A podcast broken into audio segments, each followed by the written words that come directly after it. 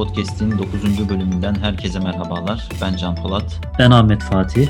Bugün sizlerle bir makaleyi ele alacağız. Bu makale Avrupa Çocukluk Engelliliği Akademisi'nin 2020 yılında yapılan yıllık toplantısından toplantının önemli noktaları ve konuşmacılardan öğrenilenler aktarılmış bu makaleye. Bu makaleyi hazırlayanlar Cristina Simon Martinez, Alvaro Hidalgo Robles ve Javier Merino Andres isimli 3 fizyoterapist. Onların da isimlerini belirtelim. 10 maddelik uygulamaya konulacak eve dönüş mesajı şeklinde paylaşılmış bu makalede. Yine Fatih ile beraber madde madde gideceğiz. Bir madde ben, bir madde Fatih açıklama yapacak. Birinci maddeyle başlıyoruz. Profesör Beata Batorovic'ten yararlanılarak yazılmış. Engelli çocuklara katılımda aktif bir role sahip olma gücü verin deniyor.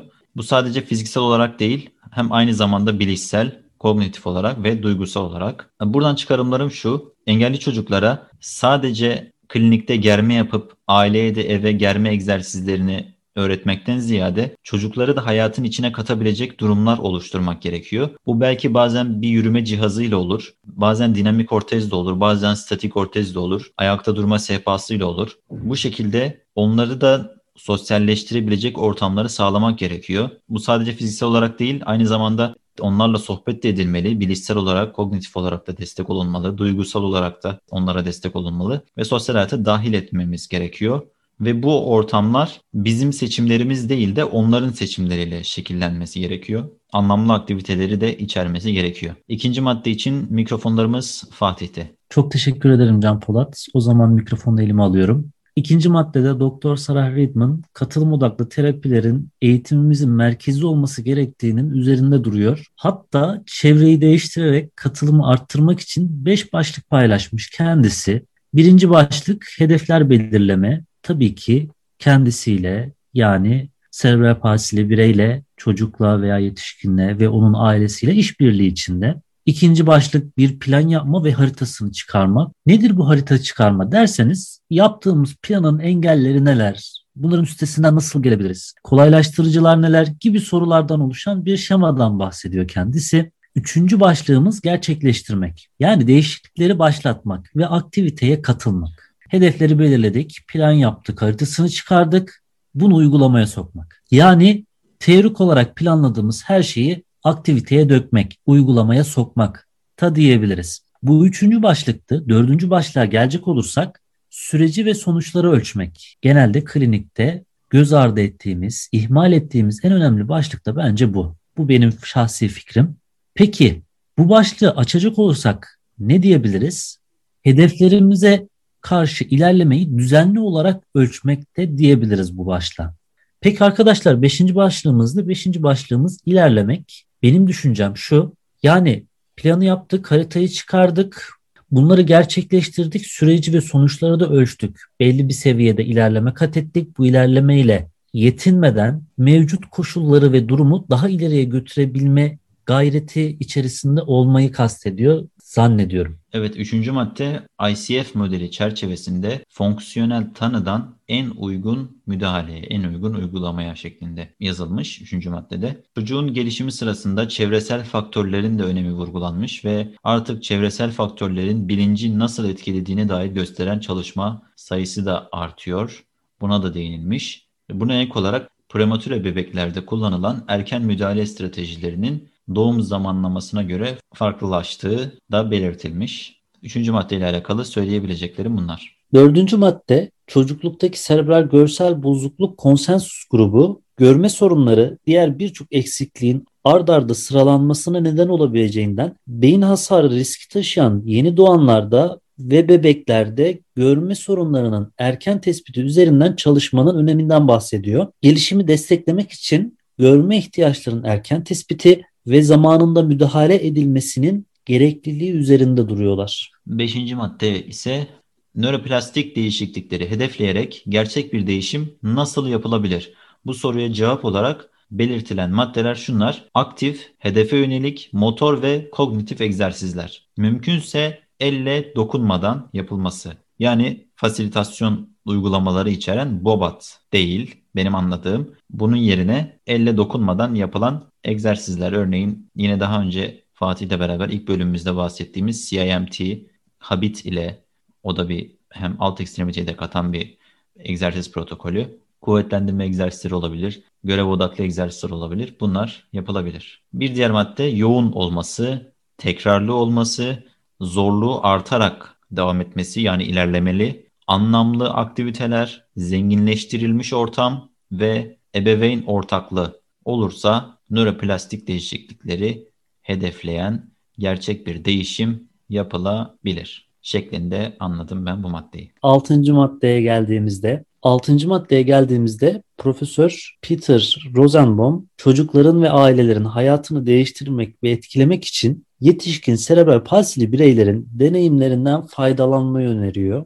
F kelimelerinden bahseden bu kelimeler ne dersek fun yani eğlence, function yani fonksiyon, family yani aile, fitness yani fiziksel kapasite diyebiliriz. Friend arkadaşlar biliyoruz ve future yani gelecek ana başlıklarını belirleyerek bir çatı oluşturmuş durumda.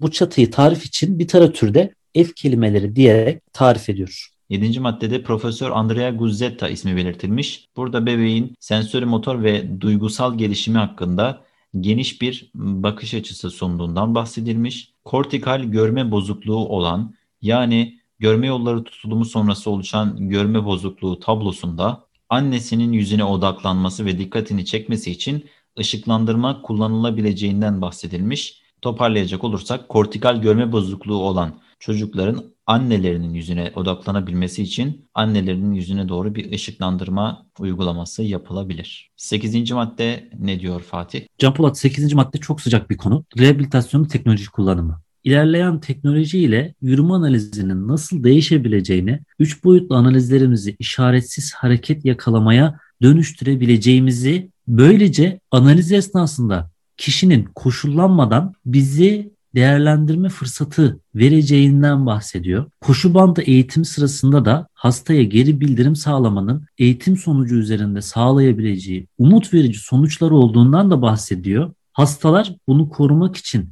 ne kadar iyi yaptıklarını veya değiştirmek için ne kadar kötü yaptıklarını bilmeli. 9. maddede robotik cihazların kullanımını ve etkinliğini anlatmışlar yüksek yoğunluklu antrenmanların çocuklar için faydalı bir araç olduğunu desteklediklerini belirtmişler ve bu yoğunluğu da robotik cihazlarla sağlanabileceği önerilmiş. Aynı zamanda motor öğrenmenin diğer yönleri olan dış odaklanma, eğlenceli eğitim ve motivasyonu da sunduğu bahsedilmiş. Verilen bazı mesajları hemen sizlerle paylaşayım. Avantajları ve limitasyonlarıyla birlikte bu teknolojilerin terapistler için yeni olduğunu düşünün ortamınız için hangi teknolojinin en iyi olacağını dikkatlice düşünün. Teknolojinin ne yaptığını anlamayı öğrenin. Hastaları ve terapistleri dinleyin ve onları erken dahil edin şeklinde bazı mesajlar verilmiş. Üst veya alt ekstremitede herhangi bir robotik eğitimi uygulamadan önce hangi hedef, hangi robot, ne zaman ve nasıl, paydaşlar, kabul edilebilirlik, uygulanabilirlik üzerine düşünmemiz gerekiyor. Sonrasında başlayabiliriz. 10. ve son madde için Tekrar sendeyiz Fatih. Son maddede Ginny Palek, Elizabeth Rodby ve Rosalind Livingston. Önerdikleri temel müdahalelerden dört tanesini sizlerle paylaşacağız. Birincisi ebeveyn çocuk etkileşimini desteklemek ve görsel sabitlemeyi teşvik etmek ve uykuyu iyileştirmek için masaj yapmaktan bahsetmişler. Ancak onu en verimli şekilde nasıl uygulanacağına yani masajın en verimli şekilde nasıl uygulanacağına dair ayrıntılı protokollerin hala oluşturulması gerektiğinin altını çizilmiş. İkinci maddeye gelirsek literatürde tummy time diye geçiyor. Yani karın üstü aktivite zamanı da diyebiliriz buna. Bebekler yüzüstü yere yerleştirilerek özellikle baş ve boyun kontrolü ve motor gelişiminin desteklenmesi hem basit hem ucuz bir yöntem olduğu bahsediliyor sunumda. Diğer maddeye gelecek olursak aktif motor terapiden bahsedilmiş. Örneğin erken erişim, oturma veya tekme atma. Yani çocuk tarafından başlatılan ve net bir amaç taşıyan aktiviteleri ifade ediyor. Bu tür aktivitelerde ayrıca motor gelişimini de desteklediği söyleniyor. Son olarak kalçaya dikkat etmek gerekiyor arkadaşlar. Hipotonide ağrı, ve yürüme problemlerine neden olabilecek yüksek bir kalça instabilitesi prevalansı var ve kalça çıkığını önlemek için kalçayı iyi bir şekilde gözetlemek gerçekten çok önemli. Gizli kalça displasisini erken tespit etmek için 2 yaşında kalça gözetimine de başlamak gerekiyor arkadaşlar. Evet e, arkadaşlar sizlerle Avrupa Çocukluk Engelliliği Akademisi'nin 2020 yılında yapılan yıllık toplantısından toplantının 10 maddelik önemli kısımlarını paylaştık. Burada yararlandığımız makaleden birebir kelime kelime direkt size aktarmadık. Biraz kendimiz de eklentiler yaptık. Bunu da belirtmek istedim. Programın başında söylediğim 3 fizyoterapistin hazırladığı 10 maddelik uygulamaya konulacak eve dönüş mesajı şeklinde hazırladıkları bu makaleyi sizlerle paylaşmak istedik. Fatih programı kapatmadan önce bir 3 fizyoterapiste tekrar teşekkür edelim. Cristina Simon Martinez, Alvaro Hidalgo Robles ve Javier Merino Andres. Muchas gracias. Muchas gracias. 9. bölümün sonuna geldik arkadaşlar. Dinlediğiniz için teşekkür ederiz. Kendinize iyi bakın. Hoşçakalın. Sağlıcakla kalın.